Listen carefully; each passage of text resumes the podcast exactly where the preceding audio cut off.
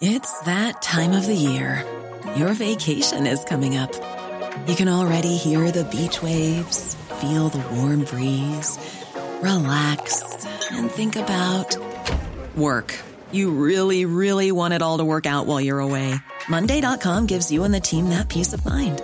When all work is on one platform and everyone's in sync, things just flow wherever you are.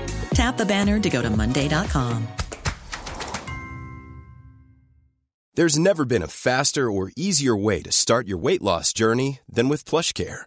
PlushCare accepts most insurance plans and gives you online access to board-certified physicians who can prescribe FDA-approved weight loss medications like Wegovy and Zepbound for those who qualify.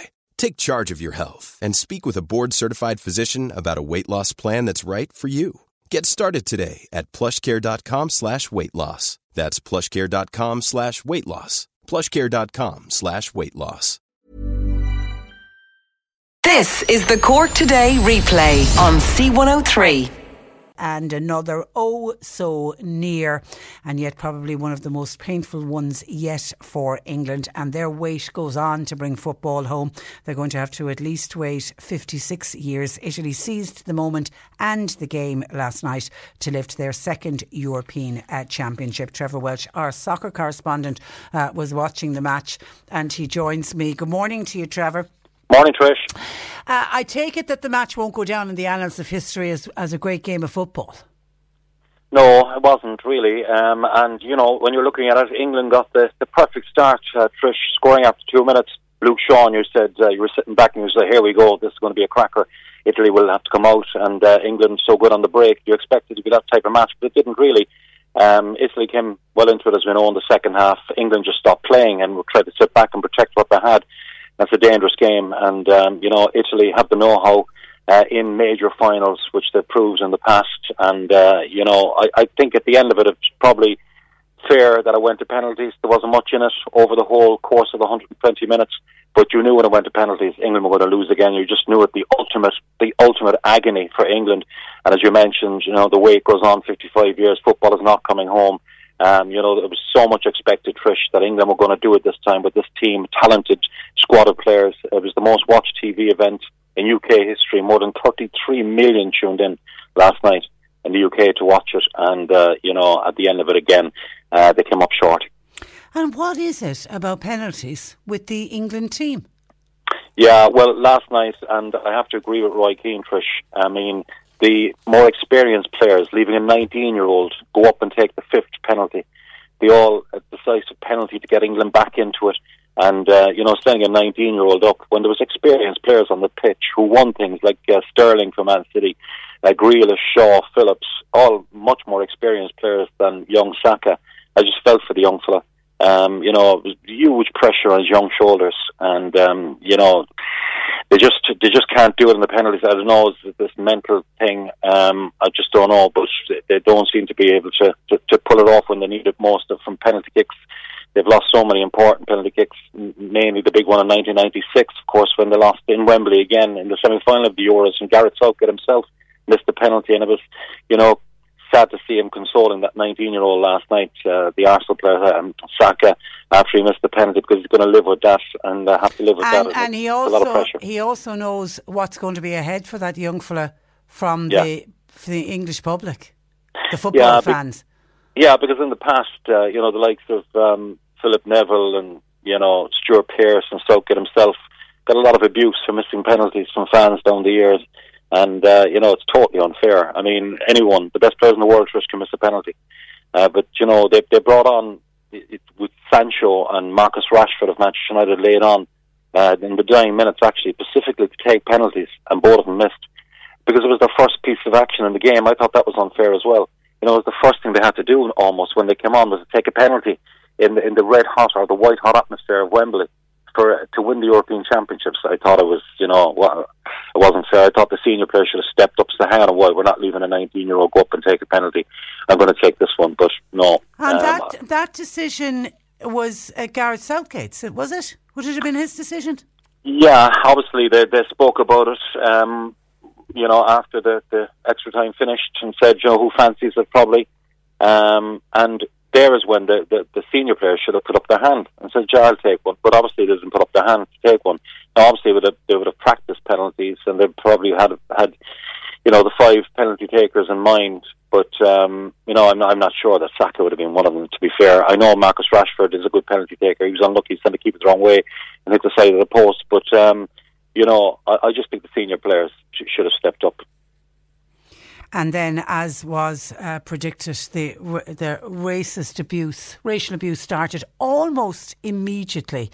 Uh, Trevor, I mean, as soon as the it had finished, while I was waiting for for to watch the cup being presented, I was on Twitter. Couldn't believe, couldn't believe some of the comments that were coming in, and seemingly those three young lads on their own Inst- well, Instagram in particular, but their own social media pages just flooded with racial abuse. I mean, that's just shocking. It's absolutely shocking, especially you know with with the players taking the knee for the past year, Black Lives Matter stuff, and you know it's I don't know what can be done with it, but UEFA are going to come under pressure to to to try and you know stamp it out. But how do you do it? Like you know, even even with the penalties, Trish, um, you know, the Italian players were being booed when they couldn't take their penalties. Um, you know, and the, and the fans again raised their ugly heads. The English fans when when they charged the gate and broke open a gate and got in. And when they got inside, they, they abused a, a number of fans in their group of English fans, abused the other fans in there, and took seats that were other people's seats that were paid for. I mean, it, that was disgraceful. So I don't think enough was made of that afterwards either. You know. And I don't know if you watched what was happening in Leicester Square in London in the early afternoon. I mean, I saw I witnessed, I saw scenes that were happening at two o'clock in the afternoon. I'm thinking if that's happening at two o'clock and they're already starting drinking, what is it going to be like at eight o'clock? I mean, they were breaking up and wrecking their own city. Just didn't yeah. make any sense at all. And I yeah. know people will, will say it's a, that's a small minority of football supporters. They're the scum. They're the they're, they're. They, you know, hooligans. They you know, but they ruin it, don't they, for everybody else? Yeah, they ruined it, and we spoke on your show um, after the the Denmark win, Trish, and you know I experienced the first time myself, as I, I was mentioning to you, and that's why that's another big reason why you know it's hard for Irish fans are supposed to cheer, cheer on England. We witnessed it firsthand in Lansdowne Road when that scum element, that hooligan, as you mentioned, came to, to Dublin in '96 and wrecked the stadium, tearing off seats, throwing them onto the pitch scaring young people, um, you know, from left to mark them from going to international football matches. And then in the World Cup in 1990, as I mentioned, you know, when we when we drew with England in, in Cagliari in Italy, I mean, I've seen them close up, you know, the Italian guards with dogs, um, you know, going over to the English fans, the Irish fans just singing singing happily. The difference was was unbelievable, um, you know, between the two sets of supporters. And you know, I left a mark with me as well. I'll always remember that. But I remember the Irish fans singing, "You'll never beat the Irish." And that was more than just on the pitch, you yeah, know, off the yeah. pitch. Yeah, we fans. can be so proud of our Irish fans. They might sing a bit loudly, and they mightn't be yeah. the best singers in the world, but they're always it's always in, in good spirits. Yeah, and it's, it's just it's such a pity to see it. You know, like the world's eyes were on it. What was the you know the TV audience worldwide for that last night? You're talking billions. You know, and see that as you mentioned, the pictures from Leicester Square there and many other places wrecking the place. They can't just go out and you know and um, have a party atmosphere like Ireland would, like and you know just look forward to the match and have a great party atmosphere and all that's gone on this year with COVID as well. You know, you felt you know that just going to enjoy this and it's um it's it's a big party atmosphere and that England had a big chance of ending 55 years of hurt. Uh, but ultimately, went to Italy, and uh, you know you you, you can't um, you can't uh, deny Italy their, their place again. I mean, they were waiting themselves, Trish, since 1968 to mm win the Euros. Um, you know, but they, they, had won four World Cups, of course, and they're one of the the most successful nations, I suppose, when it comes to majors. And um, you know, you, you, you, they deserved it in the end. I think. I think they just probably edged it, and um, you know, the, the the, the manners afterwards, football's coming Rome, as you probably saw. Like, um, they, they, were just probably getting at the English there with the whole football coming home thing. Yeah. But, but but Italy, you know, you know they're they're a great nation for football. Um, they, love they were, their football. They love their football, and from the start, Trish, I think the very first night when they won, they opened the Euros. They won three 0 and um, I think there were many people's fancies to go all the way. And uh, you know they, they they got it, they got over the line and, and won in fair play to them. Yeah, yeah, absolutely. And then, uh, the, and also in all of those scenes that we witnessed both before the match and then, as you say, st- fans storming uh, Wembley. I mean, England are hoping to host the World Cup in 2030. I mean, those kind of scenes would completely go against them ever hosting an event again, wouldn't it? Yeah, definitely. You'd have to you'd have to think, and you know, this this Euros I thought was like a, a roadmap for England to get through. You know, the, the easy run into the final, not easy, but the easier of of other nations, we'd say. And um, you know, the final in Wembley, it was all going for them. And then you know, this this comes up then again, and it's no surprise really. You know, and uh, I saw that you know, Gary Lineker has got a bit of um, a bit, of um, hassle today on social media saying that he should have made more of what happened with the English tuggery, you know. Um, but um, you know, it will go against them, I think, uh, definitely from hosting, you know, the major tournament. The World Cup is in Qatar next year. Uh, England will be one of the favourites again. I mean, they're ranked four in the world. Um, they've won three of their three matches in the World Cup qualifiers. Uh, you know, but uh, you know, you just feel sorry for the players then when when they're marked with the, the tuggery of their, their supporters. You know, it's, it's kind of not fair to the players, really. Yeah, yeah, absolutely. And Ro- Roy Keane, the biggest smile I got of the day was Roy Keane lifting the coffee or the teacups away so that it wouldn't get spilt after England scored the first goal. What, what was that, Trish? Sorry. Did, did, did, did you see Roy Keane um, when he was uh, he was in the ITV studios and when the other presenters jumped up in celebrations? You didn't see that, and he moved in. Ver- saw his two hands come in and he lifted. There was two cups of tea or coffee on the studio desk, and he moved it. He said afterwards he did it because he was afraid his notes were going to get destroyed. So kudos to Roy yeah, Keane. I, I missed that when I was watching it. I watched it on BBC actually last night. Yeah, yeah, yeah. Okay, uh, yeah. It was. It was. Yeah, it was actually on Twitter. I saw it. They were showing it afterwards. But anyway, Yeah. uh, so so I have to say, give kudos to him for that. Okay, listen. Thank you for that, uh, Trevor, and thanks for joining us on the program. No problem. Good morning to you. That is uh, Trevor Welch, our uh, soccer correspondent. And uh, Philip by email says, um, Hi Patricia, um, I'd like to point out that it could have been an omen that the match was being played on St Benedict's Day yesterday. St Benedict being Italian and also the patron of Europe. Did that help the Italians with their win yesterday? Some of your thoughts coming in. Jur in Aghada says, Well done to Italy on winning last night. A lot of Irish people smiling around the world after that win. But says Jur, it was sad to see in Belfast Italian flags being burnt, also part of an Irish flag. No need for politics in sport. Also very unfair on those young lads that took the penalties. They do not deserve the abuse, the racial abuse that they are getting online. Dan in Skibbereen said soccer is no longer a sport. It's now all about money. And that's what's driving it. Every sport is going down the same way. And Eileen on Bere Island said, I think it's a whole media circus around the English team. The media created a circus around them, and that can lead to pressure on the team to perform. The expectations are so high, and that leads to a challenge in performance. That thug element has always been in English soccer. It's not just suddenly after happening yesterday. Yeah, and that's the point Trevor was making as well. We have seen it sadly uh, down through the years. And just one final one on the match from Dennis says, Patricia, uh, in combination with the racism that was observed yesterday with the English fans, don't forget the levels of domestic violence and domestic abuse that would have occurred last night. The National Centre for Domestic Violence, the NCDV, says incidents of domestic violence increases 26% when England play and 38% if they lose. And I did see that on social media yesterday.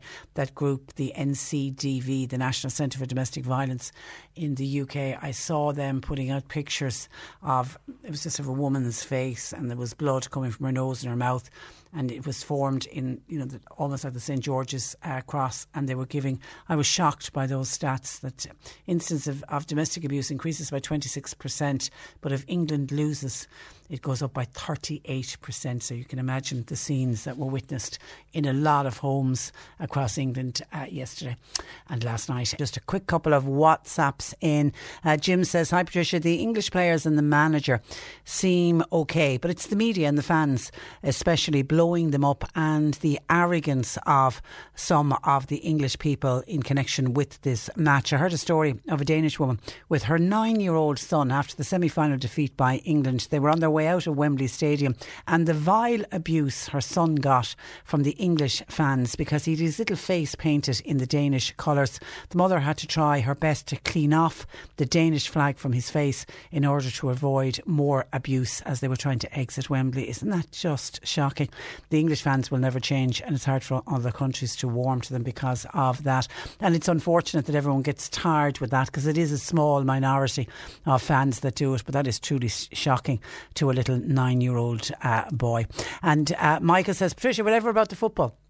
We cannot allow the morning to pass without congratulating Ivana Bacik on winning the by election in Dublin South last Friday. Ivana is around a long time. She's gone a long way since her days at Clodove National School, which has stood well to her. She's always been a powerhouse for women in politics and politics in general. She's a lawyer, a barrister, a law lecturer. Uh, she has it all and never changed her one little bit. Today, at aged 57, she goes into Dáil Éireann. She is threading on her way, Michael feels, to becoming the next most qualified person to follow Michael D. Higgins to the Áras in 2025. She has all of the qualifications, and Mná na hÉireann will fully support her. Watch this space. We wish her the very best of luck. She's well capable, says Michael in uh, Castletownbere. You're not the first person that I've heard mention Ivana Bacik as somebody who is very possible could be another really great female president. And we have a great track record with female presidents uh, in this uh, country. So, yeah, and even the one thing I did notice over the weekend with the amount of people congratulating Ivana Bacik across all of the political parties, even people who stood against her in that by-election. Everybody were, you know, everyone was congratulating her, but there wasn't one person had anything bad to say about her. Everybody who's had any sort of dealings with Ivana Bacik will say that she's just wonderful. I mean, she's superly talented. I mean, Michael is right, highly educated, and whenever she speaks, she's got one of those voices that you can listen to, and she sort of commands your attention, and she always seems to make so much sense. I think she's she will make a fine uh, TD. But Michael, yeah, watch this space. She certainly would make a fine president of Ireland uh, too. And good morning to you, Michael, and thank you for your uh, comments to the programme today. Okay, going to take a break. 1850 333 103. John Paul continues to take your calls. Cork today on C103 with Sean Cusack Insurance's Kinsale, now part of McCarthy Insurance Group. They don't just talk the talk; they walk the walk. CMIG.ie. Young drivers could be waiting up to 18 months for their driving test, and in that time, they could incur hundreds of euro in extra car insurance payments. Joining me to discuss the downsides of delayed driving tests is Jonathan Hare, Managing Director of CoverinAClick.ie. Good morning to you, Jonathan. Good morning, Patricia. And you're, you're welcome to the programme. Now, Thank this you. seems very unfair because it isn't the young driver's fault. Sure, it isn't that they can't access a driving test. No, and that's 100% the point that we've been trying to make that uh, typically, I think it's around 50%, 55% pass rate for learner permits to full licence holders. And for the last year and a half, insurance companies um, have had a huge cohort of drivers where they're getting charged as learner permits, but at least 55% of them would be on full licence now, which could mean a reduction in their premium of maybe 500 euros when they go to take out a policy. But it's also for the people who are in the middle of a policy who may have taken one out as a learner permit, which a lot of people still do. And might pass your test halfway through the year, you might pass it earlier than that, and you'll be getting a refund from your insurance company. So there's been no refunds issued to people for passing the test from insurers because um, no one's been able to sit the test. No, sorry, some essential workers have been getting tests uh, done, but in the main, uh, young drivers have not been able to get uh, the opportunity to get the lower premiums because it's um, they have not been able to sit the test. And can it be as much as 500 euro between a learner permit and a full licence? Ab- absolutely, it can be. Whoa. Yeah, it is. That's a lot of money. That is a lot of money. And okay, what what are the most up to date figures on the number of people who are currently waiting for a driving test, and how many of them would be, say, under forty? Now, I don't have the age breakdown for you, but approximately 120,000 people waiting for a test and approximately 90, say approximately 100,000 for uh, the theory test. So there's a knock-on effect here as well of people who can't get onto the road at all because they're waiting for the theory test. So the minister has been talking about bringing in extra testers to try and clear the backlog. And we, we welcome that, and we think it's great, and we hope they actually can clear it as quickly as they think they're going, as they said they're going to. I don't think they will, but we can only hope that they that, that they can get as many of these tests done as possible. Um, from our point of view, that while there is this delay, we think insurance companies should be doing something for the younger drivers because um, it is outside their control. At least 55% of them would have passed the test.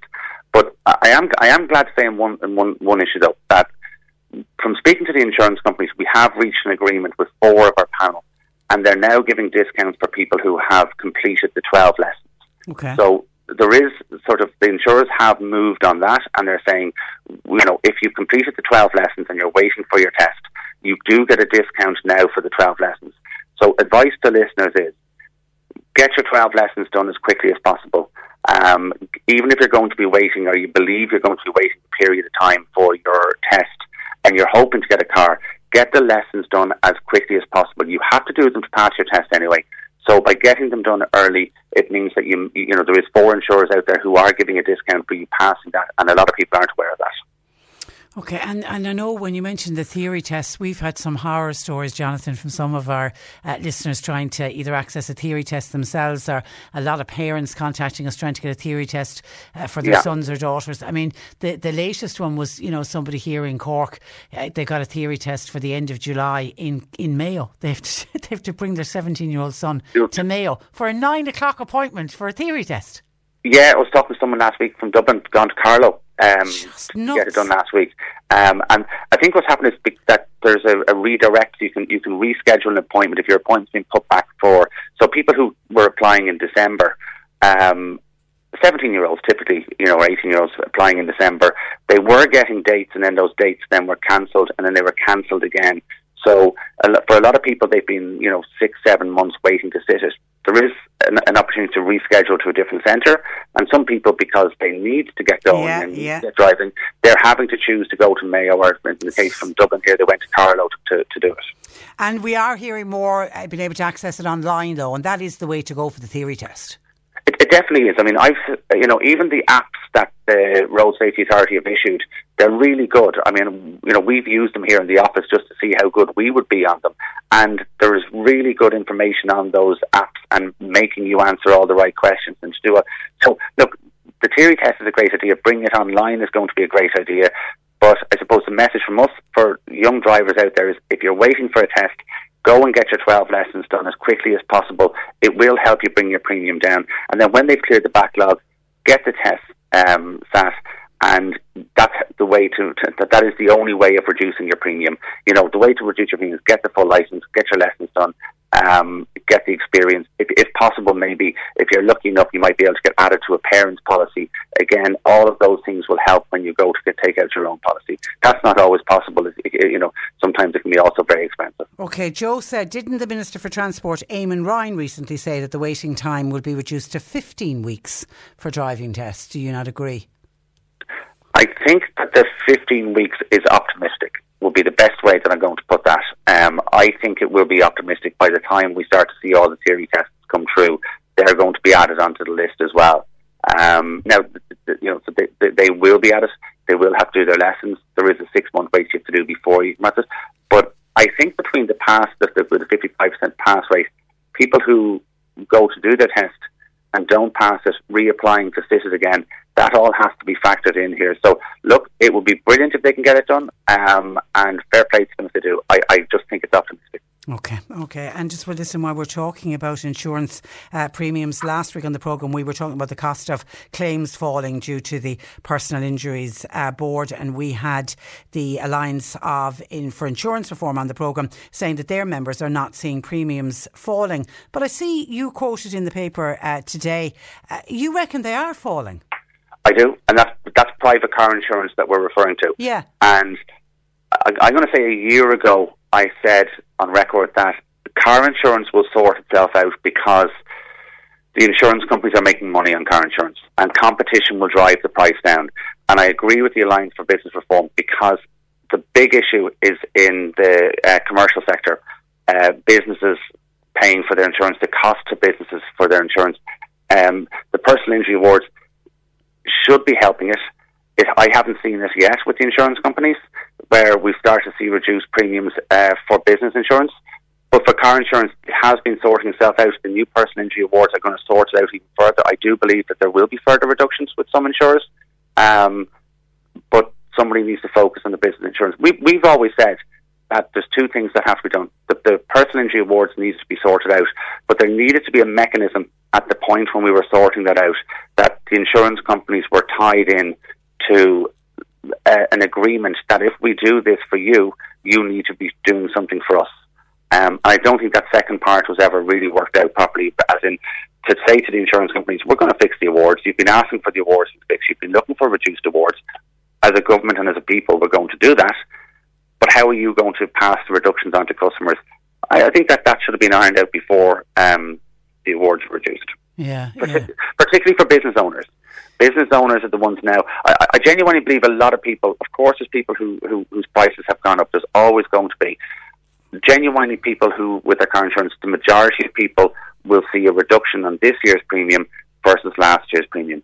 And if you have not seen a reduction, and sorry, even if you have seen a reduction, shop, shop around. around. Yeah, yeah, shop, yeah. shop, shop around is the best way of getting your price down. We We've had do all so many of our listeners save money, particularly this year, by just not accepting the premium that comes in Don't the inbox of their email or in through the post. Yeah, But, but Patricia, what's very important is even if you do see a reduction on your premium from last year, that still might not be the best premium. So you paid 600 euros last year and you get it in for 550 this year and you think, oh great, I have a reduction here of 50 euros, that's not bad. Another insurance company might quote 400 euros for Yeah, that. yeah. There, there, is an, there is an appetite with the insurance companies to write car insurance business. And the best way for insurance companies to write business is to reduce their premiums, and they are doing it. But you know, you have to go out and find the one that's best for you. And I would recommend to everybody use a broker; they will find you the best deal. okay, good advice, Jonathan. Thank you for that, and thanks for joining us on the programme. Thanks. Thank Good you. morning Bye-bye. to you. Bye bye. That is Jonathan Hare from coverinaclick.ie. 1850 333 103. And we had some calls in this morning from listeners saying, could we find out, please, what was happening in Fermoy yesterday? There was an ambulance, a helicopter, and Gardaí were everywhere. Tom was one of the listeners who was in uh, inquiring. Well, I can tell you that the Gardaí and the emergency uh, services attended an incident. It was understood to be a medical emergency in the Church Hill area of Fermoy. It was about four o'clock yesterday afternoon. Actually, I heard the helicopter go overhead, uh, and I always sort of say a little prayer and bless myself when I hear the helicopter. Like when you pass an ambulance, it seems it was a woman in her forties who required medical attention, and she was airlifted to Cork University Hospital for further treatment. And please God, uh, she is okay and uh, will be on the road to recovery soon. 1850 333 103. John Paul taking your calls. You can text or WhatsApp 0862 103 103. Cork today on C103. With Sean Cusack Insurance's Kinsale, now part of McCarthy Insurance Group. For motor, home, business, farm, life, and health insurance, cmig.ie. Now, a number of asylum seekers who have been living in Macroom's Riverside Park Hotel for the past two years have been given a week's notice advising them that they are to be moved to the other end of the country. To find out how they've reacted to, to this news, I'm joined by Sheila Nedool of the Macroom Friends of Asylum Seekers. Good morning to you, Sheila. Good morning, and, and you're welcome to the programme. Now, firstly, the good the good news. The, I mean, because this is a good news story from the family's point of view. When they move, they're, they've been currently and have been living for the last two years in a hotel room, and when they move, they go to their own apartments. So I imagine that's got to be really welcomed by the asylum seekers. Well, Patricia, I think there, there's two things here. One is that um, the staff in the hotel here in Macroom have done huge work uh, throughout uh, the last couple of years to uh, turn hotel rooms more into living spaces. So families have separate bedrooms and they've built cooking facilities and laundry facilities. But even aside from that, um, you know, as the families will tell you themselves, the home is a lot more than four walls. Um, and even if you get a nicer apartment or place to live, if it's not where your children go to school, where your family is, your community is, your friends, your job, then you know, is it really worth it? And the apartments are in Donegal. Yeah, Letterkenny, um, which is literally probably the furthest you can get from Macroom. And have the asylum seekers settled well in Macroom? Oh, it's been fantastic. Anyone in town will tell you, like from the very beginning, they've thrown themselves into the local community. They're involved in tidy towns and sports teams, and you know, um, it's been a real sort of success story as regards integration. And I think the families are really, uh, they're really attached to the people here and to their lives here. Did they know a move was on the cards? No, out of the blue, and they got a letter on Tuesday, and they were given a week. Now that's been extended by another week, but in the beginning it was originally to be they got a letter on Tuesday, and they were leaving the following Tuesday. And how many in total are, are been are being moved? Uh, five families. Five families. Oh, so you say Yeah. families, children who are in school. Yeah, everything from primary school age children up to um, there's actually uh, an older uh, girl who's in her early twenties and is actually in college. So that's going to be um, that's going to be very difficult for her. And have the department found schools, and, and, and in that case, that young college student, have they found her a similar course? No, no. When they arrive, they will be assigned uh, mainstream schools for the children and teenagers, like mainstream primary and secondary school. Um, but with the college course, and even there's a student in Youthreach, they'll be responsible for essentially sorting themselves out. Um, and that particular family, like in Letterkenny, there is a Youthreach, and there were some options for them, but they've actually been told now in the last few days that they're going to be sent to Ballinamore in County Leitrim instead of Letterkenny, uh, which is really not very suitable for people with, you know, young people of that age. It's going to be very difficult for them. So they're not even all moving together. They won't even have the support of each other. No, one family has been uh, will be separated from the other four. God, it's tough, isn't it? Yeah, I mean, it's it just it beggars belief that someone is there signing bits of paper, sending these people around the country like cattle, without considering their feelings on the matter or their family needs. Um, and I think what bothers me the most is the lack of choice.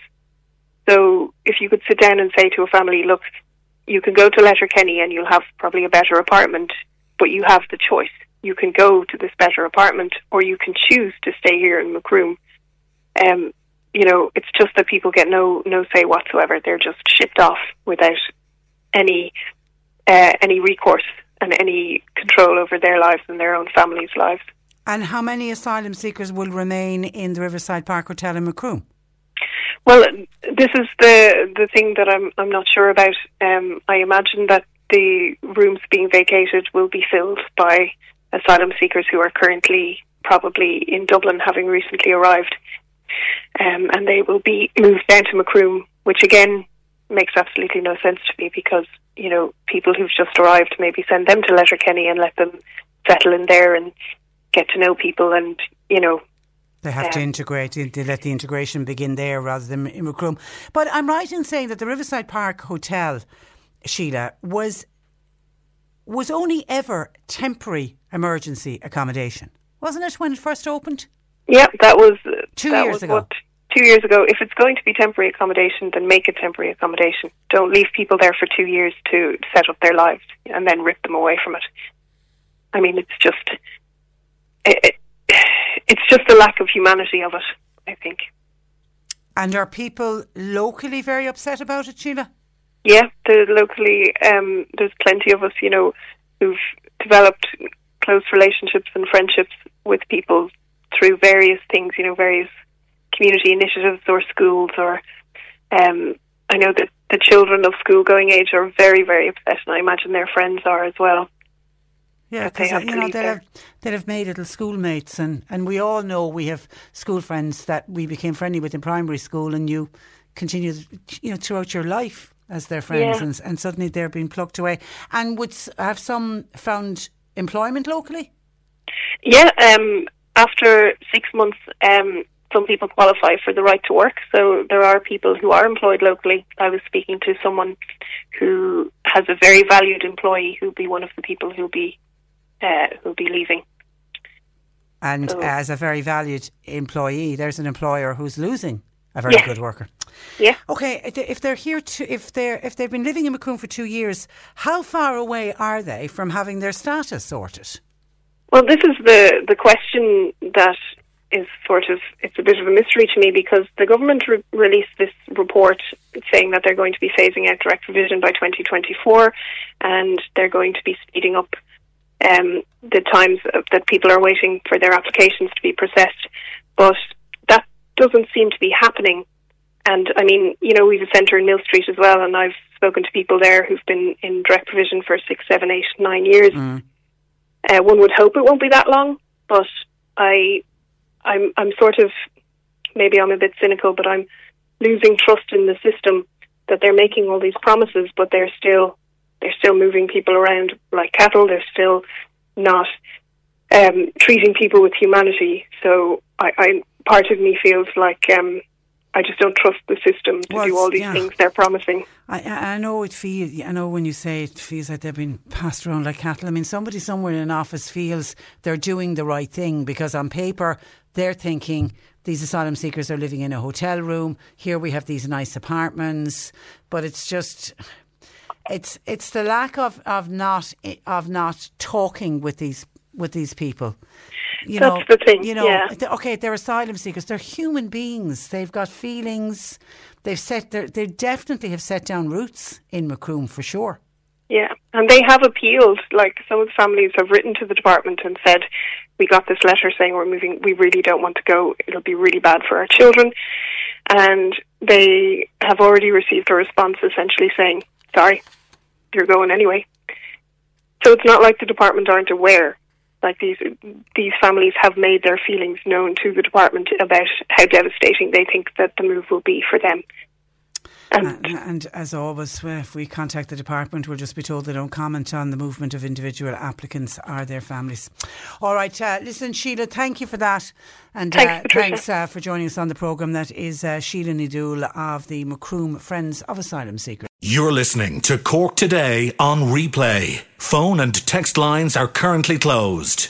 Tom in Bantry was on to say he was in Bantry Hospital yesterday. Wasn't there as a patient? He was there visiting uh, somebody, and he said he, he rang us this morning to say, "Look, I was in the hospital yesterday, and I have to say, he's he said he's visited hospitals and facilities all around the world, not just here in this country, but all over the world. And he says Bantry General Hospital is as good as any that he's seen in any other country around the world.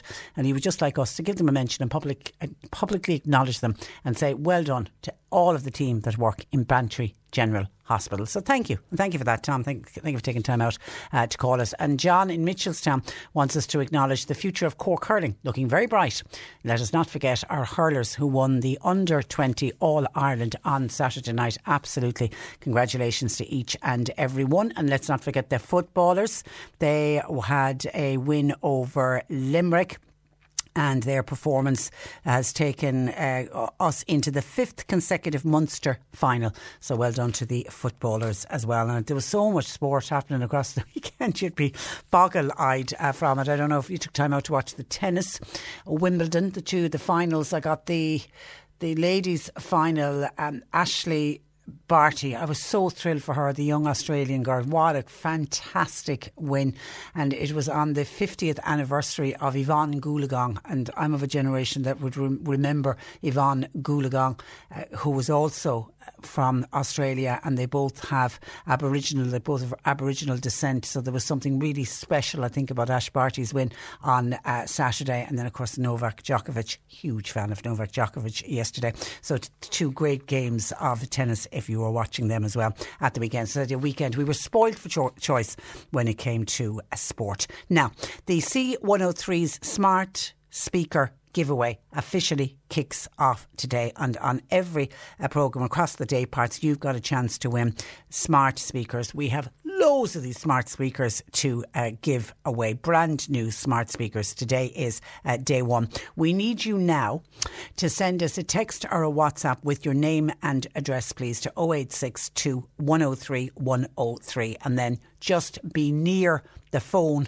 that you have text or WhatsApped us from because one of our lucky listeners will be getting a call back. I'll have a quick chat with you on air. You need to remember the winning phase. When I bring you on air, I will be asking you, have a bit of a chat, and then I'll ask you, what is the winning phase? What is the winning phrase? It's play C103. Because if you win one of these smart speakers, that's the whole idea. I mean, the smart speakers are great. Can have a whole host of different information on them. Everything you can ask them about the weather, you can ask them about the news, you can ask them to tell you a joke, lots of things. I mean, they really are. They're just a mine of information. It's like having a talking encyclopedia in your kitchen with you when you have one of these smart speakers. But the one great advantage advantages to smart speakers is you can listen to the radio on your smart speaker, and all you literally need to do is when you walk into the kitchen, the sitting room, the bedroom, wherever you have your smart speaker installed, all you need to do is say play C103 and boom, C103 will uh, come on. So that is our winning phase, play C103. So just remember that if you are the lucky listener who we will take on air. So get texting or WhatsApping now to be in with a chance of winning a smart speaker here on this programme. We're giving away the very first one, and then we've got more of them to give away right across the day parts today, and we'll do it all over again again tomorrow and every day across this week. So get texting and WhatsApping on that, please. The C103's smart speaker giveaway with DoneDeal for all of Ireland's trusted car dealerships. Now, what else is coming into us? Oh, um, what's happening with the COVID digital certificates? I Already gets, getting some calls in on this uh, this morning. Now, we do know the cabinet ministers are meeting. Well, they're meeting remotely uh, today, and it's expected today that they'll sign off on the legislation that's been worked on and they've been finalised over the weekend. This is the legislation that is needed to allow for indoor dining, and the plans will see the EU digital COVID cert being used as almost like a vaccine pass to allow people who have been vaccinated or who've recovered from COVID 19, allowing people to dine indoors. Now, while a date has still not been set for when pubs and restaurants will open. That's also expected to be decided at the Cabinet meeting today. It'll likely be determined by how quickly the emergency legislation can be passed through the Dáil and the Senate this week because remember the Dáil is breaking up for summer recess. So whatever emergency legislation is needed to allow indoor dining to go ahead, then they've got to get that through because they, they break for summer recess this week. And then obviously, once it gets passed through the Dáil, it'll get signed off by the President, Michael D. Higgins. Indoor dining will be reopened then on a phased system where vaccinated and recovered people will be allowed indoors first. Hospitality staff will scan the QR code which is contained on the search that you'll receive as part of your digital COVID uh, certificate. And then once your QR code scans to say, yes, this person has been vaccinated, or yes, this person has recovered in the last six months from COVID 19, then you will be allowed in. Now, as was, was breaking news over the weekend. It is now expected that vaccinated parents will be able to bring their unvaccinated children with them when they're dining indoors. We had thought that that wasn't going to be the case, and that caused huge complications and problems for people who were saying, well, I can't go on holidays with my children then on a staycation, can I? Because I can't go into a restaurant and leave my children sit outside. And hospitality sources also expect now that tourists will be allowed to dine and drink indoors once they have proof of vaccination. Now, when we spoke about this last week, I said, well, it will be easy enough for the European tourists because they'll have their digital COVID cert because that's an EU cert. And obviously, people who are travelling over from, say, America or from the UK, once they can bring proof of their vaccination, of their vaccination card, they should be okay as well. But certainly, the hospitality sector will be pleased to hear that they're not going to be turning tourists away when they want to dine indoors. The use of antigen testing, that's going to be explored later uh, with this being handled by the government's working group on antigen testing because the hospitality sector were hoping that unvaccinated people would be able to do an antigen test instead. And once that was negative, they would be allowed in. So it's doesn't look like it's on the table for the cabinet meeting today, but certainly is going to be explored later. It's expected that the Gardaí may be called in where pubs and restaurants are reported to be breaking the new law, but they're not going to be doing spot checks. They'll only react if either they're getting information that somebody is breaking the new law, either a customer or if the restaurant owner or the public, and That's the only time the Gardaí will get involved. Restaurant and pubs are also expected to have protection against legal action for refusing indoor dining to people without a vaccination cert. And that's the reason that we have this legislation that they've they're, they're discussing that they need to get through the Dáil before the summer recess. And meanwhile, people who will not have received their EU travel certs in time for their departure. Again, this was a topic we discussed last week because we've got a listener who's booked to go is flying out of the country on the 19th of July and is wondering what happens if her digital cert hasn't arrived. The HSE are now saying that it looks like your vaccine cards, and we were told when we got our vaccine cards to make sure you hung on to it safely, uh, laminate it if at all possible, but keep it, particularly if you're planning on travel, keep it with your, your passport because it seems that the HSE vaccine cards will be can be used at the airport if your digital cert hasn't arrived in time. Well, that was according to the Minister for State, Ossian Smyth speaking at the weekend. The government will today begin sending out 2 million digital certs for fully vaccinated uh, people. And obviously, that they are the certs that will facilitate indoor international travel. But now we also know they're going to facilitate indoor uh, dining. They HSE say, or the government, this isn't really up to the HSE, this is the government really that's doing this. They are saying that there will be uh, delays. They are already saying that the fact that they have to send out so many, so many are going by post, so many are going to go by email. They're saying they're basically accepting that they're not going to be able to get all of them out in time for next uh, Monday. Sending out more than a million letters is going to be a big challenge. Now, I know Revenue are getting involved initially with posting out the letters on behalf of the Department of Health, and over a million certs will be delivered through the post, and then the rest will be issued by email. It depends on what data the HSE has uh, available, but certainly there is going to be some delays. But for people who have already booked and people who are deciding to leave uh, the country and are fearful that they won't have their cert on time, don't worry because it looks like it will. According to Ossian Smyth, the junior minister, you will be able to use your vaccine cert, the cert that you were given when you got your vaccine. You'll be able to use that instead. 1850 333 103. We were talking about car insurance in the last hour, and a couple of people reacting on that saying, Hi, Patricia, my insurance for a private car, fully comprehensive, was over 700 euro last year. This year, my premium came in 513 euro and 65 cent. Still a lot of money, uh, but at least it was cheaper, nearly 200 euro cheaper. That's a good, good uh, saving. Well done. That's from a Fermoy listener, proving that some premiums are coming in, and they certainly there have been reductions on it. And Sean in Ballin Ballincollig when we were talking about the younger drivers and how unfair it is on them because they these are the learner the ones on learner permits not their fault that they're still on a learner permit but they can't access a driving test because of the pandemic. Sean in Ballincollig says regarding extra testers for driving tests there are thousands of professional bus and coach drivers out there currently not working who would be glad of some work and will be more than capable of conducting tests with a bit of induction. So I suggest the Minister for Transport, please engage with these people. Get proactive on this issue, says Sean from Ballincollig. Do something, get more testers out there and get those over 100,000 people who are test ready, ready to take their test and then add to that about 100,000 people who are trying to get theory tests to get onto the ladder of learning how to drive.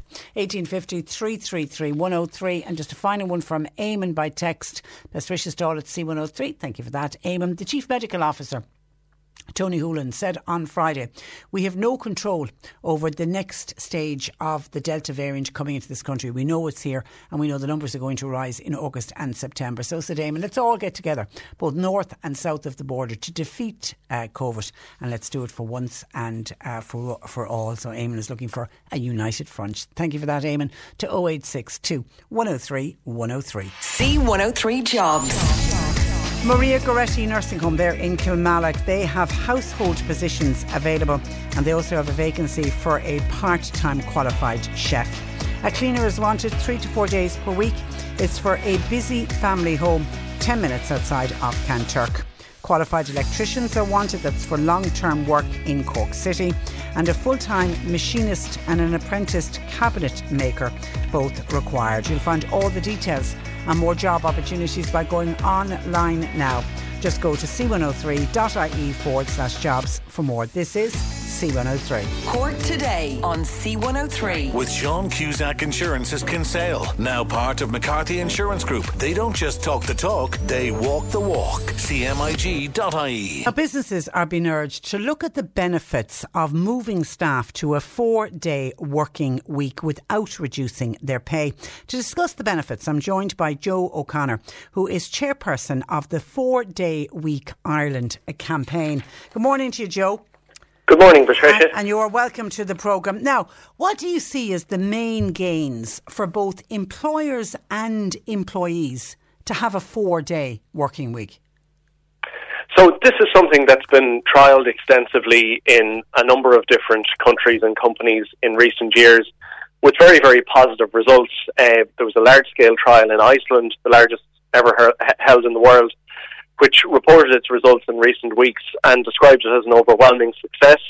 Uh, I suppose the big positive for, for most of the companies that we work with here in Ireland who have already done this successfully and also uh, across the world is that they find that their staff are more motivated, they're better rested, they're more focused on their work, and not only are they able to maintain productivity over the, the, the four days the same as they did over five, in many, many examples, actually able to increase their productivity. And that's been the experience of the ICE group, 3D Issue, SEL Sales, and a number of, of other countries here in Ireland. So, in addition to the, the obvious benefits for workers in terms of well-being, work-life balance, and so on, many many businesses are finding that changing the model of work away from this idea that you measure people based on how long they are in the office, how long they are at the desk, how long they are on the clock, and moving towards a model which is very much focused on results, productivity, and outcomes has delivered really, really good results for their businesses.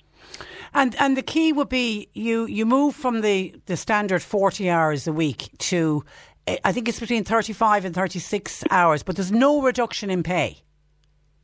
Yes, well, I suppose there isn't a one size fits all model. Some uh, companies have moved to a full pro rata 32 hour, four day week. Other companies have uh, reduced the working week, but not to the same extent, so they're working around 35 hours a week. But yes, it, it's really about this model that was developed in New Zealand initially by the company Perpetual Guardian, who introduced this in 2018. And it's this idea of 180 100. So 100% of the pay, 80% of the time, but crucially 100% of productivity. And a lot of the companies who have been able to deliver that 100% of the productivity, and as I said, in many cases have actually been able to deliver greater productivity uh, under the new four day week model. It's really been about empowering and enabling staff to come up with the kinds of ideas, the kinds of solutions that can make this work in a way that's good, not just for the, the, the employees, but for the company itself. So we're talking about changes to the work practices over the course of the week, reducing or minimizing activities that don't deliver as much value or productivity to the company. And, you know, so it can be little things such as cutting back on the length of time people spend in meetings, cutting back on, on time wasting, uh, water cooler conversations, making sure that if someone is working on a particularly important project that they're given the time and space to focus and to prioritize that. And, and by changing the model and the way that they do their business away from this idea where it's very much focused on how long are you in the office yeah. or how long are you at the desk, they've been able to deliver really, really positive results. So the, the thing about our pilot program is we want to look at it and to see if those kind of results that we've seen individual companies achieving can they be delivered on a much broader scale across many, many companies across Irish society and, and the Irish economy. Now, I suppose it is fair to say that a four day working week won't work in every sector. I mean, the obvious ones are education and health. Well, I think the first most important thing to say is, is that we aren't talking about a one size fits all model. So, in the same way that the five day, nine to five is the standard work arrangement across the economy today, it's the most common work arrangement. It's certainly not the only work arrangement. And just like is the case today with the, with the five day week, if we move towards the four day week as the new default, there will still need to be different types of work arrangements you know, offering different flexibility for different sectors, different employers, but also for different staff because, you know, a four day, nine to five won't necessarily work for everyone either. But what we do believe is that we do believe that some version of a shorter working week is achievable for all employees across the economy. I mean, if you consider the fact that since the early to mid 1980s, we have seen absolutely incredible advances in technology. We've seen absolutely incredible gains in terms of employee productivity brought about by globalization, by the internet, by email. But yet, over the course of that time, we're still working on average the same length of time in the in the average working week in most Western developed countries like Ireland as we were back in the early to mid 1980s. So what we're saying is, is that we think as we emerge out of the COVID pandemic, with the lessons we've learned in terms of how a different model and a different kind of work is deliverable and is achievable, we think it's the right time to start this conversation about can we move towards a reduction of, of working hours across the economy. Do you think the pandemic has really made us rethink and reevaluate how we work? I do. I think that, that even the idea that, that I spoke about in terms of reimagining that different model of work, which is focused much more on, on results and on outcomes, that might have seemed like a very radical idea back when we launched the campaign in 2019. But I think having had the remote working revolution, COVID experience, I think an awful lot of not just workers but employers' eyes have been opened to a different way of, of, of measuring work. Uh, a lot of companies have been forced to, to bring in different ways to look at productivity than maybe they would have done in, in, a, in a situation where employees were in the office every day of the week. And I do think that that experience that people have had of maybe re reevaluating the balance between, you know, the five days that they spent in work or in the office and the, the other important things in life, I do think that that's made people look at this. And I do think that people think this is achievable. This is something that is realistic. It's something that has worked for an awful lot of firms internationally and they look at their own business and they think that this is something that could potentially work there too. Yeah, and I think if you if anyone wants to read or find out more, I mean, there's a lot online about Iceland and uh, and how well their trial. It's, I mean, it's been deemed an overwhelming uh, success. And uh, do we have some Irish businesses already successfully doing a pilot four day week? We do indeed. We're working closely with a number of, of businesses here in our, Ireland who have not just trialled the four day working week, but have actually introduced it permanently for their staff. They're ranging from different sectors such as software development, sales, recruitment and consultancy. We've got a solicitor's practice. Um, so what we're really saying to employers is that we're planning this, the first ever coordinated international trial of the four day working week early next year. We're going to be uh, doing a major research uh, program on this through our, our partnership that we have in place with UCD and Boston College. We're going to be offering a package of supports to businesses who sign up to take part in the trial, including a training program that's been, been developed by companies who have done this already successfully, coaching support, and also the ability to network and collaborate with other firms who are trialing this at the same time, share learnings, share experiences. So what we want to do is we want to make it as easy as possible for companies who are interested in experimenting with this, giving it a go for six months, seeing what the results are in terms of productivity, well-being, and so on. We want to make that, that as easy as possible. So any company that's interested in this trial, there's a firm in Cork that, that's been thinking about this or is, is interested to learn more, they can contact us on contact at fourdayweek.ie. We'd be happy to, to talk them, them through what's involved and how we can help them to, to make this trial a success. And I know I was reading, I mean, the government has requested that research on the proposal uh, be carried out. But then I was reading a piece from the Minister for Public uh, Enter, uh, Expenditure, Michael McGrath, when he was asked about reducing the working week for civil servants. And he says a move to a four day working week would add at least 4.2 billion euro to the public sector pay bill because he was making the point if you if you gave people four days we'd have to replace them with other workers yeah, so the point that, that was made in that response, and I think in fairness it was a response to a parliamentary question which oftentimes, you know, is, is, is not necessarily drafted or overseen by the minister. It's a very similar response to one that was given by the previous minister a number of years ago. And it makes an assumption that effectively if you reduce working time by 20%, that you also reduce productivity by 20%, and therefore you need to increase employment costs by 20%. And none of the evidence in Iceland, in Ireland, in the UK, in New Zealand, in America, or in any of the, the sectors and companies where this has been trialled or introduced would suggest that that's actually the case in, in, in reality. So we would hope to engage further with the, with the Minister on this and the potential for public and civil service bodies to participate in this trial uh, we've already had some very productive engagements with the uh, Minister for Enterprise, Trade and Employment, the Taoiseach Leo Varadkar, and also the Minister for the Environment, Eamon Ryan. Both of their departments, as you know, have um, contributed to create a research fund of 150,000 euro to assess the social, economic, and uh, environmental implications of a four-day week in Ireland. I think that's a very positive acknowledgement by the government to say that you know we're not at the space yet where the government is saying they're changing their policy to try and push to move towards a four-day working week. We're not at that point yet. But what they are saying is is that this is an idea that has shown enough positive results that has gained enough traction internationally for it being something that really is worth taking a much, much closer look at. And I think that it's very positive that they've announced that research fund, and we'd be hopeful that the government will commit to, you know, if they're putting public money behind researching this, then the obvious thing is is that public and civil service bodies should in some way be involved in participating in the trial that takes place next year, and not just the 30 or 40 private companies who we've already been speaking with in recent weeks who've strongly indicated that they want to take part in the trial themselves. Okay, Michelle in Mallow says she's got friends who work in the UK, uh, and many of them work a four day, day a week. They may work longer hours on Monday and Tuesday, but they all have Fridays off. Their work life balance is so much better. And somebody else says, I know of people who finish early on a Friday. They put in extra time during the week and they work a four and a half day a week. It is working in other countries uh, as well. Okay, we will watch this uh, very closely, uh, Joe. Uh, and listen, thank you for that. And just by the way, because we were I'd been talking about you coming on the programme about two weeks ago. We were hoping to talk to you, but unfortunately, you became unwell uh, just as we were about to talk to you. You got COVID.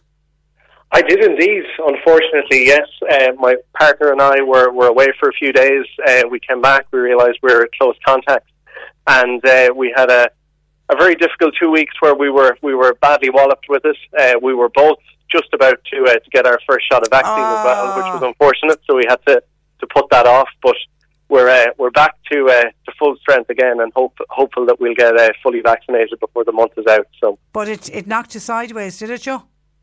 Yeah, I mean, very very strong flu-like symptoms, heavy fever for four or five days. But really, the worst part of it was as you kind of came out of that, the tiredness and lack of energy was was way worse than I was expecting. You know, really really hung around for for the best part of two weeks.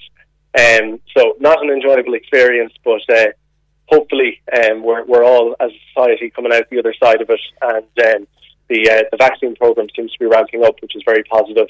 And uh, hopefully we'll, we'll see the back of it before too long. Yeah, please God. And obviously, the fact you've had it now does that put does that how does that affect you getting a vaccine? Um, so you have to wait for four weeks after you first develop symptoms um, before you're you're uh, you're able to get the vaccine. Um, obviously, I think that, that you have antibodies in your system from, from having got it yeah, to protect yeah. you against it for a period of time. But certainly, the two of us intend to uh, Get get, fully vaccinated as soon as as soon as we're eligible to do so again. Okay. And um, certainly would would hope that uh, that, that people in you know we're in our mid thirties and the people in our age group and below would would get vaccinated in the next few weeks because it really is the, the only way out of this uh, and this you know, difficult listen, period we've all had. It's been fantastic to see in the younger age groups, even in the ones, uh, the over eight- the 18 to uh, 24 year olds, the amount of interest. There, there's very little vaccine hesitancy in the younger age group in this country, which is terrific. Yeah, yeah. I mean, the figures in Ireland, you know, across all age groups are, are really, really impressive. Um, and I think it, it bodes well, hopefully, for us bouncing back and, and, and recovering from this um, as quickly as possible. Okay, and then everybody just working four days a week. Keep keep it lit, Joe, and look after yourself. And uh, thanks a million for joining us on the programme.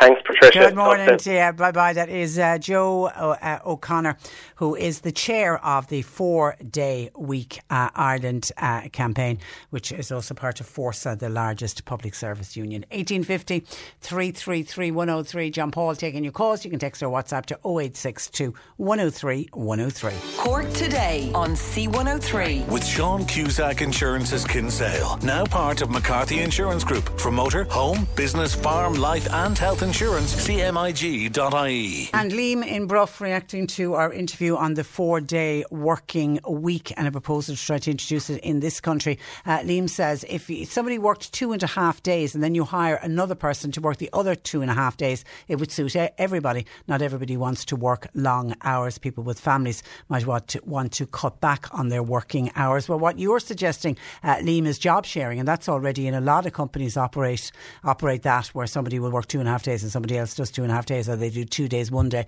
and three days the next week. That's job sharing. That works very successfully. What uh, Joe O'Connor and the group from the Four Day Working Week Ireland are doing is completely different. They want a four day working week right across uh, the country in all sectors. Thank you for your call to 1850 333 103. Now, I put the shout out for our C103 smart speaker giveaway, and we got a huge reaction. Uh, we have selected our first uh, winner today. Alison Eaton is in Kinsale. Good morning to you, Alison.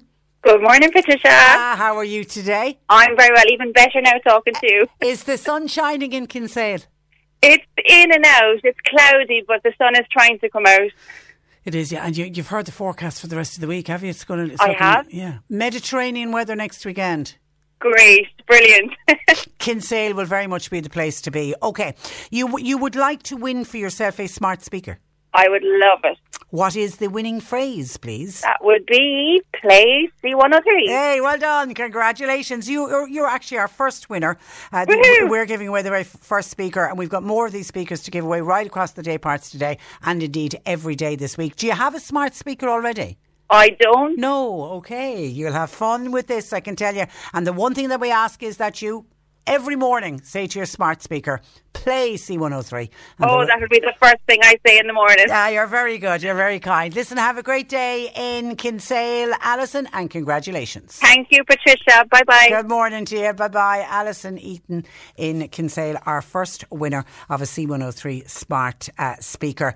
Uh, C103 Smart Speaker giveaway with DoneDeal for all of Ireland's trusted car dealerships. Stay listening throughout the day. Nick will once again open the text and the WhatsApp service service asking you to register your interest in winning one of the C103 Sparks speakers, and you could be the next winner with uh, Nick after one today. 1850 333 103. Now, last week we had some calls in from listeners asking if we could find out why petrol and diesel prices have been rising, with one caller said it's been increasing month on month, he reckons, since the start of the year. Paddy Comyn of the AA, uh, Head of Communication at AA Ireland, uh, joins me. Good morning, to Paddy. Good morning, Patricia. How are you? I'm very well, and you're welcome to the programme. Now, you. our listeners are not wrong. Even the Central Statistics Office are confirming fuel prices are on the up. But, but, but why and by how much? Yeah, well, your listeners and your are, are very much correct. We have seen fuel prices increase steadily over the past few months. So at the moment, the price, uh, the average price is 146 cents per litre for petrol, and diesel is now up at 138.7 cents per litre, and that's a 21 point, 20 to 21.7 percent result or increase since June of last year. And, and really, it's, it's down to the price of crude oil, which is risen sharply in 2021 on the back of, I suppose, recovery in global demand as as the world economy recovered. So we're now seeing the price of Brent crude oil has risen. Um, it's risen by 47%, Patricia, which is a huge amount, and it's at the highest price in three years, from which it was about $51 per barrel at the beginning of the year. And we here in Ireland, then, Paddy, have the added cost on tax and VAT on every litre we purchase. Well, you see, that's the that's the point. Now, obviously, the the price of um, you know crude oil itself increasing is one thing, but when you add the tax onto it, that's that becomes another matter. Now, currently, your listeners are paying about sixty four percent tax on the litre of petrol and about fifty nine percent tax on the litre of diesel. So that gives you an indication. It's pretty much two thirds on top of the price of um, of, the fuel itself is taxed. So uh, you know it's a significant jump. So what you, you know what you're seeing is that when the price of the crude oil increases, it generally takes about two weeks before that filters down to you at your at your petrol pumps. So um, you know that gives you an indication. So as these increase, it might not be another two weeks until you start seeing the prices being filtered down to the to the customers. Could the government help and giving us poor motorists a bit of a dig out by reducing some of those taxes on fuel? Well, like they, they could, of course, but um, but look, we're very much in um, a stage where you know I think it's pretty obvious that the government is hoping that we'll start we'll use our cars less and that we'll transition over to other technologies. Now we're seeing. I was only just looking there um, at the statistics for July so far on the sales of, of new cars, and, and um, you know for this month alone so far, uh, that you know there's been quite a change. Petrol um, makes up 33% of new car sales, diesel 30% of new car sales, um, hybrid is now 17%. Plug-in hybrid is now almost 10%, and electric vehicles, I suppose, which is the most significant, it's not a big number, but it's now up to 6.36%, which is pretty much double what it was July last year. Now, you know, your listeners might know July is the, is the second busy period in new car sales. So I think we're seeing a shift towards the new technology. Um, so I, I, I don't see uh, any great change in the price of petrol or diesel. I think, but what I would say is, uh, you know, and the AA are certainly calling on the government to make sure that the, any incentives they do put in place for people to transition over to the new technologies, you know, be it grants, etc., remain in place. Because I think the I think the motorist already beleaguered with all the taxes that they pay are now trying to do their part. And when people buy new cars, we can see it are shifting towards new technologies. So look, you know, we, we hope that if they do that, um, that they don't pull the rug out from under them and change the, the, the, the tactic later on. And are they starting to come down in price? I mean, that was the one thing about electric cars. Everybody knows that they're better for the environment. But, you know, you would hear from people that love an electric car, love a hybrid car, but they're so much more expensive. Yeah, they are. It's like anything else, Patricia. I mean, you know, if you if you think about years ago when DVD players came out, they were a thousand euro, and then eventually true. you could you could get one in Tesco for nineteen euro.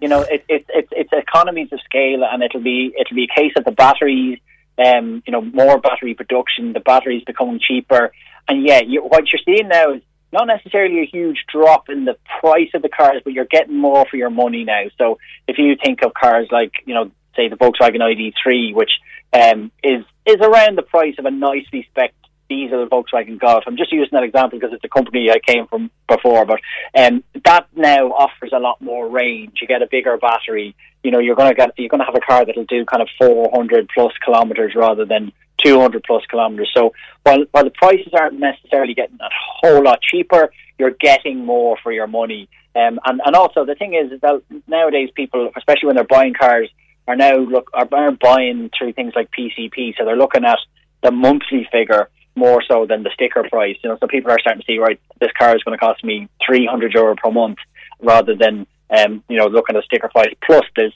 with the EVs, there's a dramatic decrease in, in the cost of running it, and you know mm. that goes back to our original point about petrol and diesel. You know, if you're doing any sort of mileage at the moment, you might be putting 60, 70, 80 euro per week into your car uh, to get around the place. And we know that if you're charging an electric car and night rate electricity at home, it could be it could be about four quid to charge. To huge charge difference, fully. and that has to be factored in when you're considering buying an electric car. Is over the lifetime of the car how much you're going to save.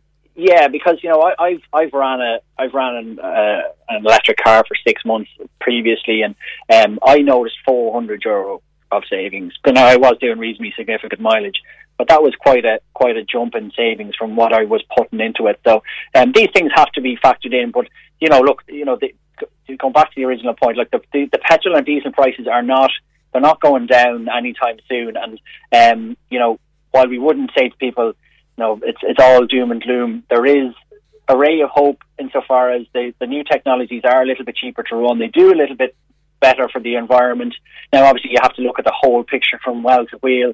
Um, you know, nothing's perfect in any of these, but um, but look, it, it, this is the way it's going. What we do hope is that the government, which they did in, in other countries, like there's an example in Denmark where they had all these incentives in place for people to buy them, then they decided they'd stop them, and suddenly overnight no one bought them, and they had to backpedal and do it again. And we had the Green Party coming out recently, to say, you know, saying that okay, we, they don't necessarily want you know, that you know they were set as a target of a million electric vehicles on the road by 2030. Then they said, well, maybe that's not a great idea because we don't want all that many vehicles on the road. Now that that's the kind of messaging we don't need. We don't need um, people to be told, right, we all want you to buy electric vehicles, and then suddenly say, actually, we don't really think that's a great idea, and uh, starting to pull the grants. That's mixed messaging, and it doesn't help anyone. Oh, we saw what happened when they encouraged everybody to switch over to over to diesel. Um, actually, Jim is asking that point: Are we on track to have the almost one million vehicle electric vehicles on our road by 2030, yeah. as suggested by the government? Yeah, well, look, to say, say to Jim, I don't think they actually realistically thought that was um, doable because you know I, I would have been in a car company before I was in AA, and technically I don't think it's possible, uh, you know, to get that number. But as a target, it's a good target to have. Um, you know, at the moment, as I said, we're at six percent for July for the first two weeks of July or first twelve days of July for electric vehicles. That's that's quite a bit away from um, from you know a, a million electric vehicles. But I what I think you will see um, in answer to Jim's question is you'll see a dramatic uh, kind of almost like a hockey stick graph in the next couple of years because um, because you know the manufacturers have come out and said that they're going to stop production and um, stop production of new versions. Now they'll keep you know they'll keep uh, production of existing cars for quite a while, but they will stop in and around the kind of mid uh, point of, of this decade and uh, closer to 2030, they just won't be making any. But I think it's, it's, it's, it's, you know, it's electrified as well. So it doesn't have to be totally uh, electric vehicles. But, you know, the other bigger questions are, you know, when, when you know, are, is our network going to cope? Hopefully, yes, it will. Um, but I think if, if people aren't changing their car to a full electric vehicles on their next cycle, I think the cycle after that, I think it'll, yeah. it'll almost be entirely electric. Okay, listen, uh, Paddy, thank you for that. Before we go, uh, Mary just said, uh, Hi, uh, Patricia, while you have Paddy on from the AA, will you tell him I was sorry to hear that the AA Roadwatch were ending their radio reports? It's something that was always broadcast and we grew up with it. Just to thank all of the crew for their valuable radio reports over the years. That's from uh, Mary, I know, because that announcement was made last week. Okay, Paddy, listen, thank you for that. And thanks, thanks Patricia. Thanks Take for care. joining us. Good morning okay. to you. That is uh, Paddy Comyn, who is Head of Communications at AA Ireland. You're listening to Cork Today on replay. Phone and text lines are currently closed. Can I just pick up on some issues that we were dealing with and some queries that we got in from listeners last week, and we were waiting on responses from relevant uh, bodies. Starting with, we'd been contacted by parents uh, asking if refunds were being given for the unused part of the school transport ticket, specifically from January through to April of this year. School transport, parents whose children take the school bus would have pay, bought the school the bus ticket you buy it for the year. And then, of course, children came home from the school holidays at Christmas, not realising that they wouldn't be going back until at least April of the following uh, year. And we were wait, and parents are saying we heard that we were getting a refund, but we not hearing anything about the refund, and yet reminders are now going out from Bus Éireann to pay for the coming school year. And people thought that's a bit of a cheek when I am waiting for a refund. So we got on to the Department of which department were we dealing with here? Department of Education. And this is what we got back. They say the decision taken by the government not to reopen the schools on the 6th of January. Well, they also have to put big language into answers anyway.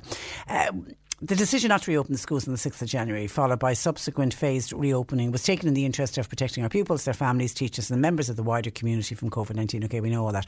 Given that school transport services were not available for part of the 20 20 2021 school year, it was decided that at the end of the school year, a refund for that period of closure will be issued to parents and guardians. Yes, the parents are telling us they want to know where's their refunds. So we get to the answer. Bus Éireann, which operates the school transport scheme on behalf of the Department of Education, will shortly commence issuing refunds to families who are due to receive a refund for the unused portion of their ticket for the period of the school closures uh, arising from the COVID restrictions. Families will be contacted directly by Bus Éireann when the refund is been released. Okay, so Bus Éireann Department of Education passing it back to Bus Éireann. Bus Éireann are working uh, on it. At the same time, the Bus Éireann are contacting families to say you need to pay for your bus ticket for next year, even though those same people, those same families are probably the ones entitled to the refund. So hang in there.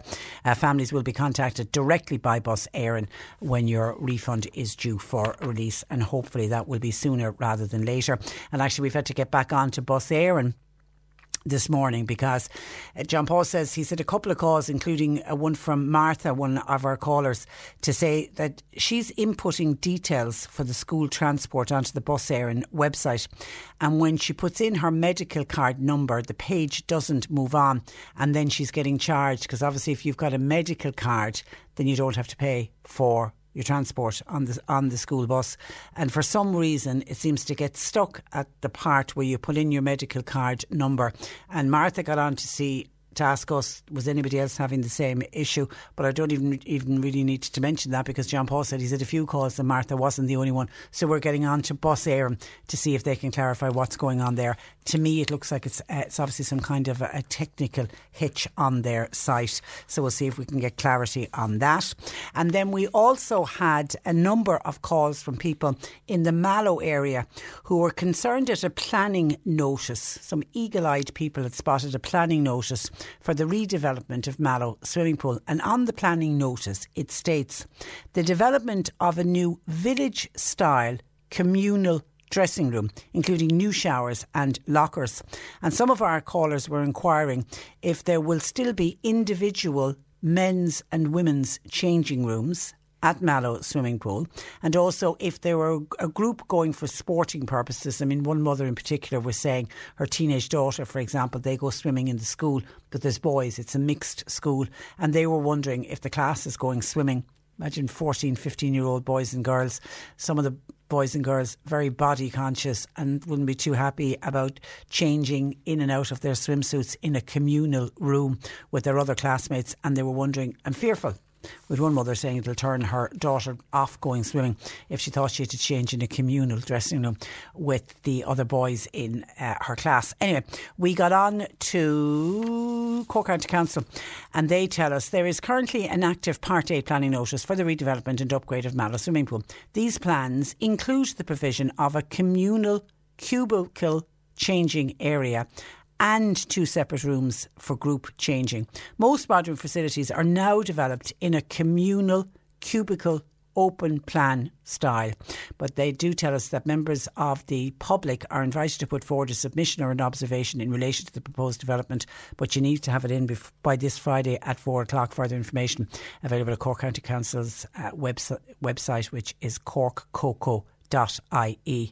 So let me look at that again. Most modern facilities are now developed in a communal cubicle communal cubicle open plan style. I've been in swimming pools around the world where they have these communal where you know whole families are in there together but there will be individual little cubicles if you're a bit conscious about dressing or undressing in front of other people. So do I take it from that or do I take it a communal cubicle open plan style. Does that basically mean one big room where all the benches are down on the side and the lockers are there and everybody changes uh, together?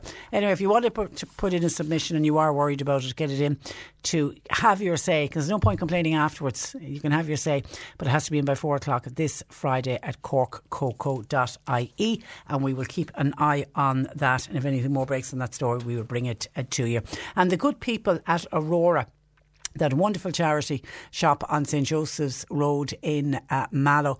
They collect money for the Cork Mental Health. They do fantastic work, but it's one of those great big charity shops where they sell everything from a needle to a haystack because there's, there's, it's a furniture shop. They have vintage clothing, they have jewellery, they have bric-a-brac. It really is a fantastic uh, charity shop. They've been on to us because they're back open, as indeed are all charity, charity shops. And by all accounts, charity shops have been very busy since retail reopened. And I know certainly here, just anecdotally on this programme, when retail was closed and when we were in lockdown and when things were starting to reopen again, we were forever getting calls in saying, when are the charity shops going to reopen? People really missed the charity shops, great bargains to be had. And I think there's a real plus when you go shopping in a charity shop. You know that you know, whatever the charity shops for a whole, you know, St Vincent de Paul have their Vincent's shop, National Council for the Blind uh, are there. There's just lots and lots. The Irish Cancer Society have wonderful charity shops, charity shops all over the country, and they do fantastic work. And there's something nice about buying something, knowing that somebody's going to benefit as well on the other side. I think there's, there's something great uh, about it. Anyway, uh, Aurora have contacted us because they're back open they were closed obviously for lockdown. And they are now looking for donations of clothes. They're looking for donations of bric-a-brac. They're looking for shoes. They're looking for furniture and they are looking for uh, books. And you can pop into uh, Aurora there at St Joseph's Road uh, in Mallow. Uh, up just a little bit. If you know, for people who don't know Mallow, if you know where the gallery bar is at the lower end of Mallow, it's just up that road, up St Joseph's Road there, and they're across the road from the gallery bar and uh, a restaurant. Fabulous, fabulous shop. But if you have any donations, any clothes, having a bit of a clean out, any bric-a-brac, any shoes, furniture, and books, because not every charity shop takes books. So there's one that is uh, is taking bo- books.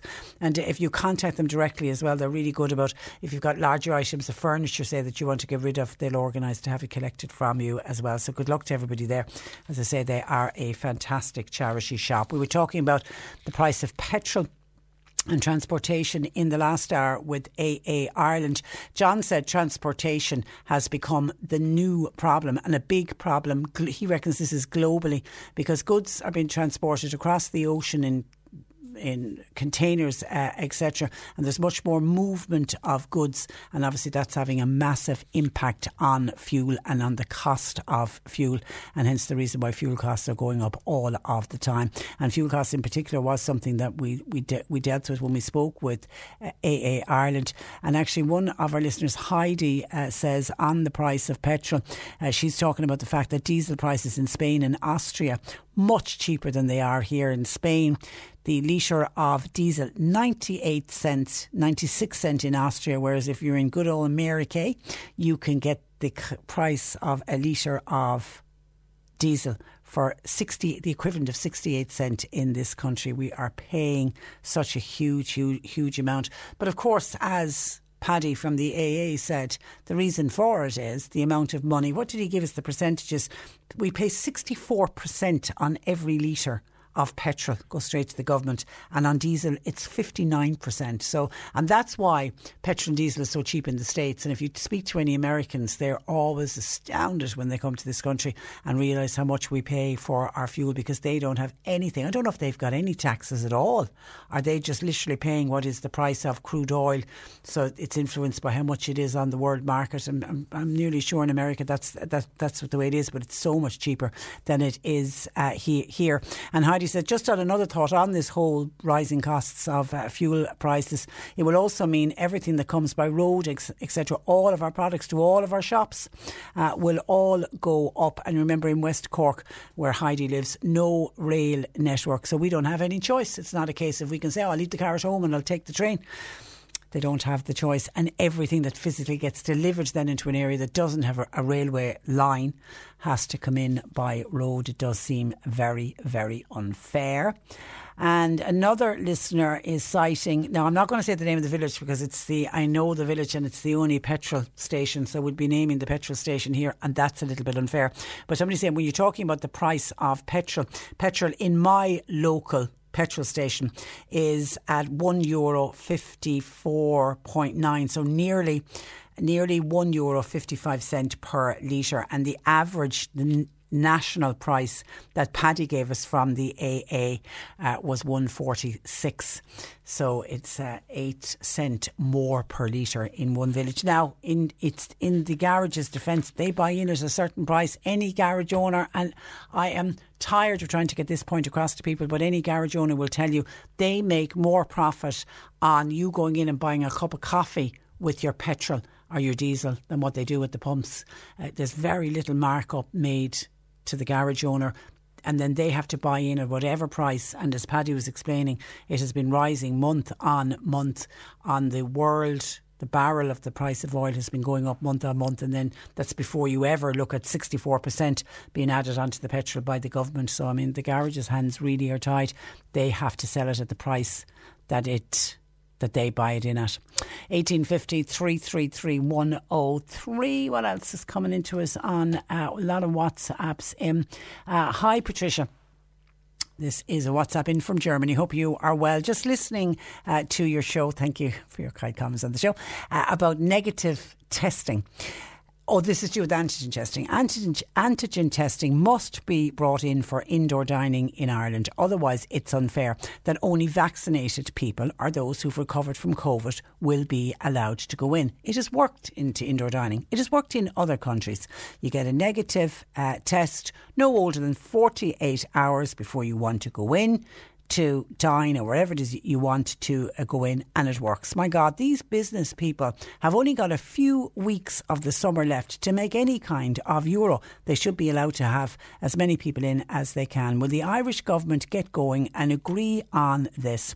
A lot of younger people are not vaccinated and won't be vaccinated until the end of the summer. Also, these test sites.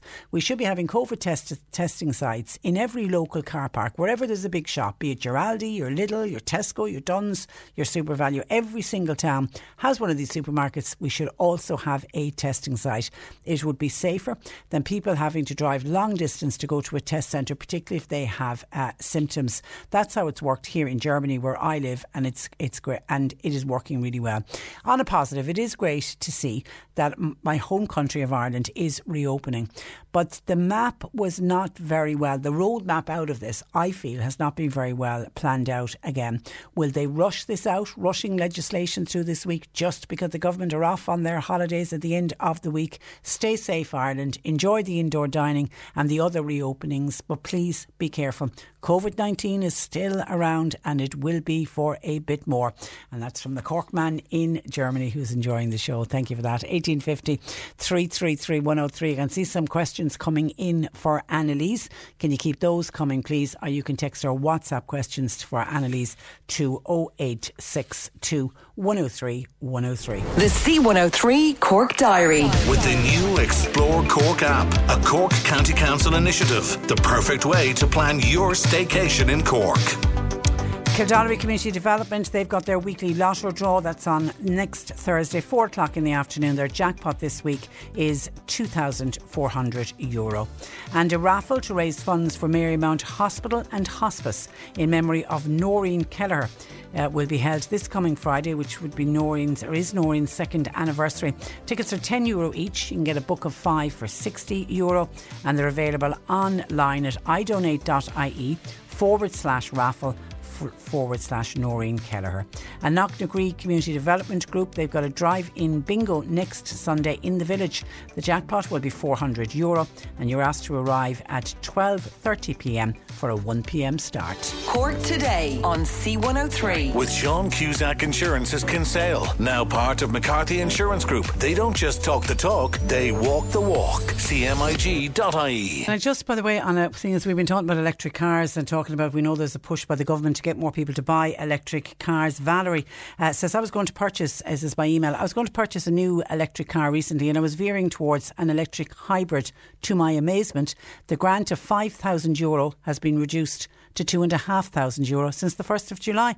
We have Eamon Ryan pushing everyone to go green, and this is what the government does to help it along. So we checked it out, saying, oh, how did that happen? And seemingly on the 1st of April, and it wasn't an April Fool's Day joke, can I say, the Department of Transport announced that from the 1st of July 2021, the value of the purchase grant for plug in hybrid electric cars will change from 5,000 euro to 2,500 euro. They halved it. Isn't that incredible?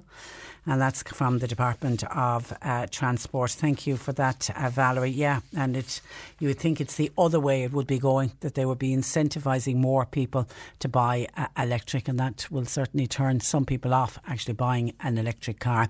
And then Anne wants to know: Has this happened to anybody else? Anne said, "I got back my medical card.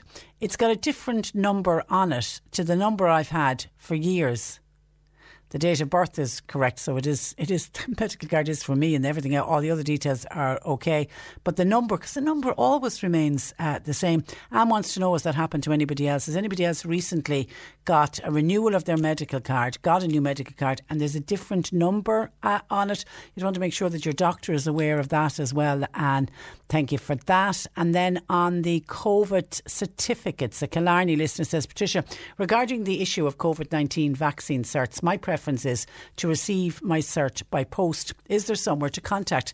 Because I registered for my vaccine using my email as well as my postal details.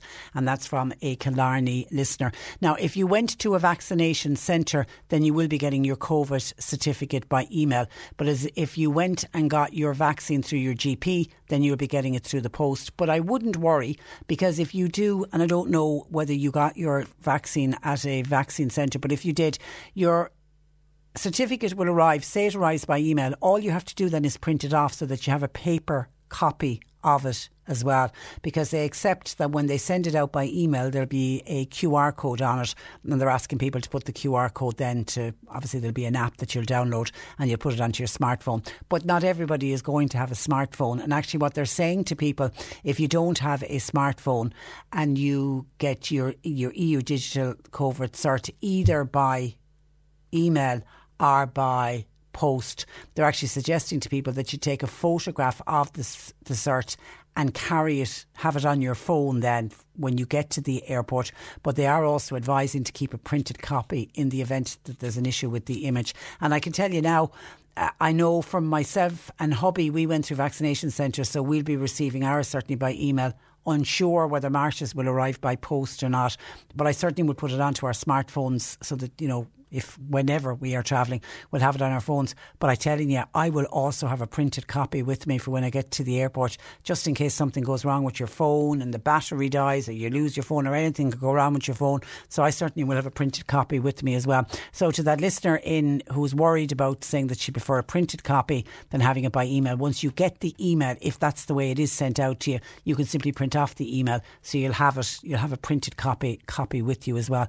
But the advice, the best advice is that you put it onto your smartphone so that when you're travelling, a little bit like most of us in the last number of years when we travelled anywhere, your boarding pass was on your phone as well. So it's going to be, it's just for speed uh, to get through the airport, I think is, is what they are, is the reason why they are suggesting it. And then somebody says, Patricia, you, the other way of getting your COVID certificate if you haven't been vaccinated are for people who have fully recovered.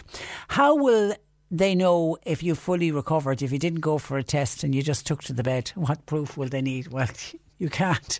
You're, you're certainly not going to get a COVID digital certificate by going in and saying, I had it a number of months ago, because I don't think they're testing people for, unless they can run a test where they can test you for antibodies. So, failing that, I would say negative PCR test, because remember, you can also get it, you can also get a digital COVID certificate by having a negative PCR test done. So I'm, I would imagine that's what you're going to have to do, but you're going to have to pay for that. There will be a cost involved because you'll have to get that te- test done privately. And every time you need to use the cert, you're going to have to get another test done. So that will be a bit costly for you. But you can't just simply go and say, I had COVID and I just took to the bed. The bed. You're going to have to uh, they're going to have to know that you got the test done and that you did actually have COVID 19. And then Denise said, Patricia, listening to your uh, piece about the Mallow swimming pool and these communal swimming changing rooms and people some some listeners a little bit worried about it. Uh, Denise uh, said the changing area will probably be the same as places such as Dunmanway swimming pool which is fabulous. Some people may be also familiar with Trabolgan in in East Cork. The area would have individual cubicles but they can be used by either male or females. That's why they're known as communal spaces. They usually have one or two large family cubicles also and many pools have have both male and female dressing rooms as well. So everyone is catered for. So I tell people they don't. People are worrying, I think, unnecessarily and thinking everyone's just going to be in a room together. It's not. The individual cubicles will be there. And an email that I received that signed, Love a very happy Kerry listener. And this made me smile. And when I buzzed out to John Paul to say, look at the WhatsApp, I'm just after getting in. This is from our listener that we were helping out last week who was trying to get a vaccine and was being sent all over the country. Remember, was getting vaccine, was asked to go to Dublin, was asked to go to Wexford, and wanted to get vaccinated locally. Listener says, just got a call there to tell me to go to Killarney for my vaccine. Thank you, you and John Paul and everyone on your team that helped out. I am so grateful. I was starting to panic. They were sending me all over the country, wishing you all the best of health and happiness. Signed a very happy Kerry listener. Delighted for you. And, and uh, well done, well done. I'm glad to know that sense has prevailed. Even though, in fairness to the HSE, as soon as we alerted them to what was going on here with this particular listener and passed on all of the details, it is all computer generated. It wasn't somebody at who was sitting at a computer going, I'm going to send this Kerry listener up to Mayo for her vaccination and I'll send her to Dublin next. It's generated by the computer and we all know computers can make mistakes every now and again. And when it was pointed out, they got working on it straight away. So well done and happy, happy to hear that. And thank you for your kind thoughts. 1850 333 103. Questions for Annalise, please, our nutritional therapist, or you can text her WhatsApp 0862 103 103. Cork Millions of people have lost weight with personalized plans from Noom, like Evan, who can't stand salads and still lost 50 pounds. Salads, generally, for most people, are the easy button, right? For me, that wasn't an option. I never really was a salad guy. That's just not who I am. But Noom worked for me. Get your personalized plan today at Noom.com. Real Noom user compensated to provide their story. In four weeks, the typical Noom user can expect to lose one to two pounds per week. Individual results may vary. It's that time of the year. Your vacation is coming up. You can already hear the beach waves, feel the warm breeze, relax, and think about work. You really, really want it all to work out while you're away. Monday.com gives you and the team that peace of mind. When all work is on one platform and everyone's in sync, things just flow wherever you are. Tap the banner to go to Monday.com. When you're ready to pop the question, the last thing you want to do is second guess the ring. At Bluenile.com, you can design a one of a kind ring with the ease and convenience of shopping online. Choose your diamond and setting. When you find the one, you'll get it delivered right to your door. Go to Bluenile.com and use promo code LISTEN to get $50 off your purchase of $500 or more. That's code LISTEN at Bluenile.com for $50 off your purchase. Bluenile.com code LISTEN. Today on C103. With Sean Cusack Insurance's Kinsale, now part of McCarthy Insurance Group. For motor, home, business, farm, life, and health insurance, cmig.ie. This is the Cork Today replay on C103.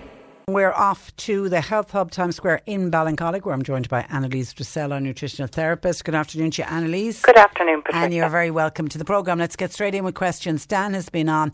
He has recently had a test done for his PSA blood test, which is for prostate, and they've come in at seven, which is deemed high. Any cure to bring them back down? Yes, so the natural treatment for elevated PSA and just for protection of prostate in general, Patricia, which actually generally as men get older, their PSA will rise, and uh, most people are symptomless. In actual fact, they recommend that you know people don't get biopsies or anything done at an earlier stage because often the biopsy themselves can cause problems. So, and if there is anything sinister with the prostate, it's so slow developing that you know it can take 20, 30 years for anything to manifest. So it means that there's loads of time for natural treatment and the natural approach. And the most common ones that would be used is a herb called saw palmetto. You'll get it in any health store. And another great extract as well is of the pumpkin seed. So if you can get a product that combines saw palmetto and pumpkin seed and take it daily as a prevention, that's very, very good. It prevents the conversion um, of testosterone to the one that causes the swelling of the prostate and that causes the elevation levels of the PSA. So it'll help bring them down. You need to give yourself probably two to three months to before you'd go back and get tested again just to make sure that it's working. And there's lots of different combo ones that you'll get in health stores. So go in with your medication list, speak to your health store, and they'll come up with the right one. Okay, Chris says, question for Annalise, uh, please. I want to come off a drug called Prolia. I've just googled it, and it's for it's a steroid for osteoporosis. Um, I it can cause problems with tooth extractions. Is there any natural product I can take instead? So what Prolia does, Patricia, is it prevents the breakdown of bones. So our bones, we think our bones are um, actually static, but they're not. They remodel themselves. Actually, within every seven years, your whole skeleton has nearly been remodeled. So we have cells that are continuously breaking down old bits of bone and cells that are building up with new bits of bone. So the Prolia prevents the breakdown of bone, but really what you're looking for is to make sure that the cells that are building bone are have everything they need to do that. So a good bone complex and the latest research is showing that there is a particular form of calcium called AlgaeCal, A L G A E C A L. Now, it's a patented one. It comes from algae. And this has been shown to be really, really good for building strong and healthy bone, much more so than the ordinary calcium that you get in your calci-chew and those, which is calcium carbonate. That's just chalk. So AlgaeCal is very important. Taking vitamin D3, very important. Vitamin K2 is really another and very important one, Patricia, because what this does is it helps the calcium get onto the bone. So those little cells that are building bone, it supports them. And it also prevents hardening of the calcium in arteries. So if you've got a bit of cholesterol buildup and you've too much calcium, that calcium can harden the arteries. So and form the plaque, and this is what causes narrowing. So vitamin K2 can prevent that, and then vitamin C is another lovely one as well. Vitamin C helps to build the collagen matrix that bone is laid down on, so the bone isn't brittle it, it gets a lovely elastic build up so that if you bash it, it's not going to shatter. So one of my favourite bone supplements that has everything in there is by Nature's Plus and it's called Garden Bone Support. And it's got all of the things that I mentioned there, plus a few other nice bits in there. Um, there's another very good one. As, there's a couple of very good ones if you can't get your hands on that. Um, there is one by BioCare called Osteoplex. Now, it doesn't have the AlgaeCal, but it's still got a lot of other good things in there. Um, so either of those, but if you can, if you've got osteoporosis, I would definitely recommend the bone support. It's expensive, but it's it's really superb quality. Okay, here's a text in from a listener saying, What's a good tonic for somebody grieving to boost the system? Unfortunately, there's nothing out there to mend a broken heart, but something to try and boost the system.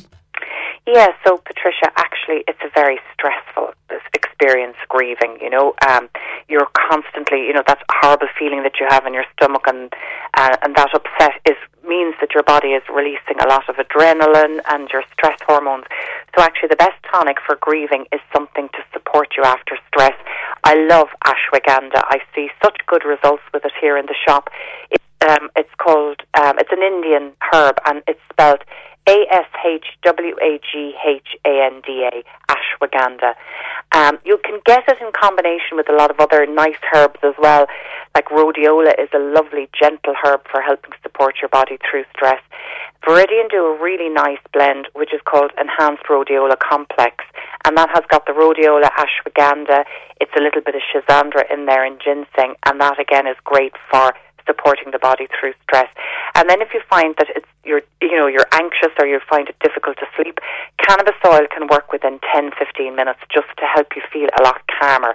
Now, the cannabis oil that we sell in Ireland has 0% THC in there, so you don't have to worry about getting stoned, you don't have to worry about getting addicted.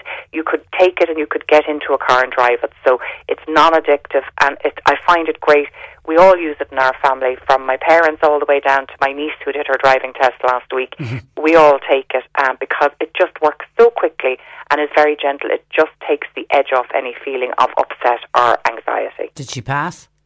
She passed. Great. Yeah, she passed. well done. Okay, hi. My mother is suffering badly for the last three weeks with shingles. Could Annalise advise on a remedy, please? Oh, it's very painful, Patricia. So with shingles, you've got um, inflammation of the nerve um, and it kind of manifests in very painful sort of skin. It feels like pins and needles on fire, burning. Uh, very painful. Plus, as well, you'd be absolutely exhausted from shingles. So, what I nearly always recommend for shingles or recovering from shingles is um, the Source of Life Gold as a tonic to give you a bit of a boost. Um, and that will give you all of your nutrients plus a little bit of ginseng for energy. Olive leaf extract is wonderful as a natural antiviral. So you can get that in a liquid or you can get it in um, tablets. Liquid is better. Comvita are a company that do a lovely one. And then finally, if you're if you're experiencing that terrible pain, maybe lysine could help. Lysine is an amino acid, and it's often very good for um, people. Actually, would be very familiar for using it for cold sores. So L-lysine, what you want to take is about 1,000 milligrams, and I take that six times a day if you've got shingles pain while you've got the shingles paid. Okay, Michael says, Hi Annalise, I was rushing lately and I used my father's razor instead of my own and I've ended up with markings on my face. Anything to get rid of it. I imagine some kind of a rash has broken out. Yeah, I suppose the best thing to do really, Patricia, now is just to avoid using any kind of um, uh, strong chemicals on the face. Um, just be careful that you haven't picked up some kind of a skin infection. Uh, the, I would just, in terms of moisturising, I think I'd probably be very gentle with it. If you've got olive oil at home, that's a great one for moisturising, and it's actually very. It can help you shave as well.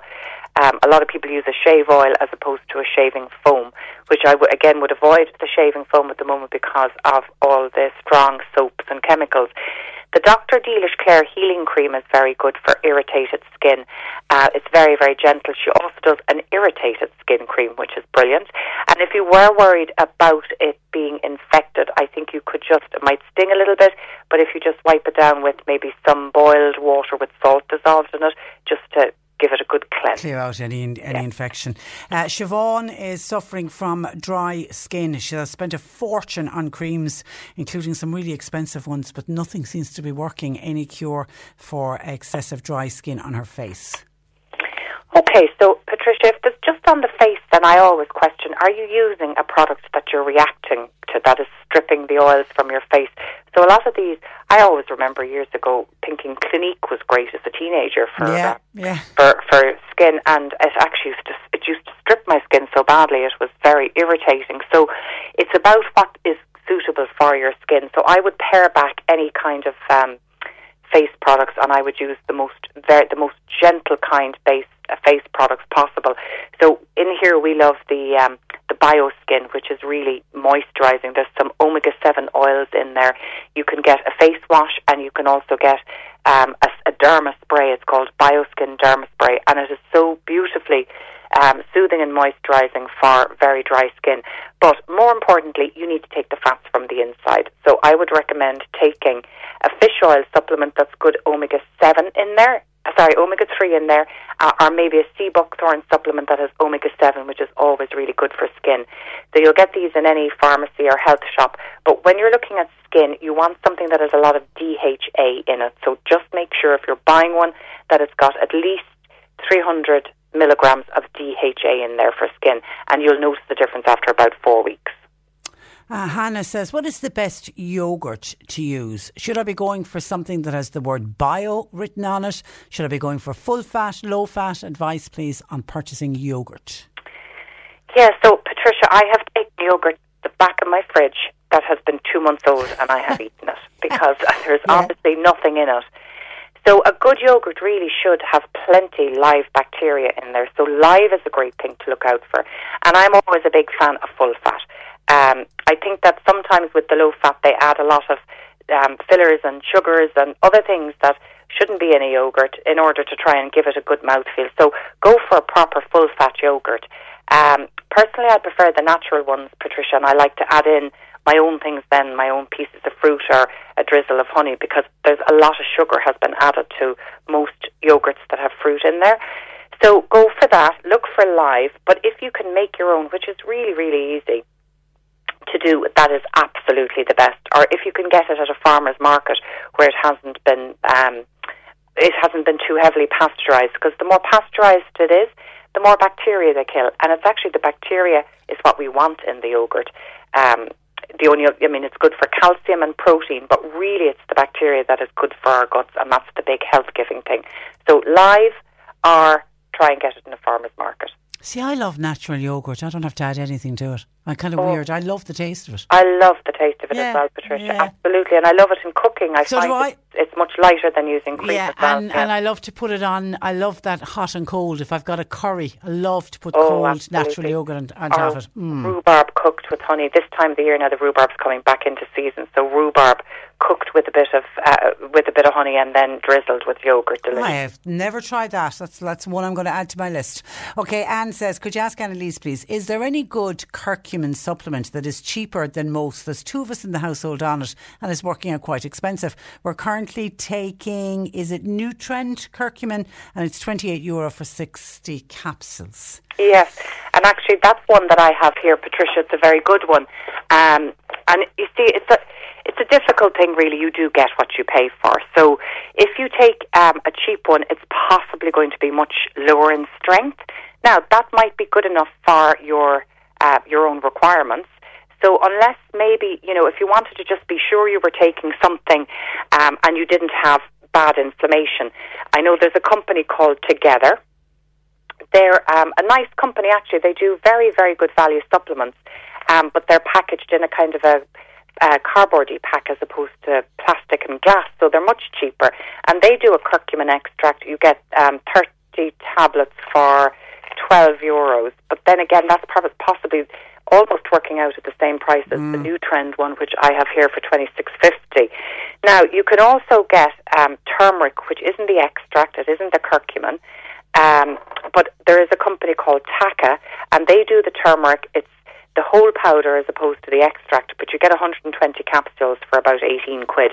So that is very, very good value. But again, the curcumin extract is probably anything between 10 to 15 times stronger than the turmeric. So you're getting a bigger bang for your buck there. Okay, and finally, any recommendations for good eye health in general, but somebody suffering from dry eye? Okay, so dry eye is very common actually, Patricia, and the the um, the, the first thing I always recommend is a fish oil, omega three, because you know what, I myself am useless for eating fish. I just don't eat oily fish enough, and we do we are deficient in our most of our diets.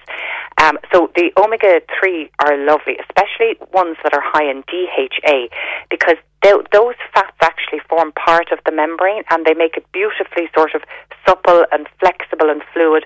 So it's brilliant for you know, making sure signals get through cells, for example, insulin and other hormones.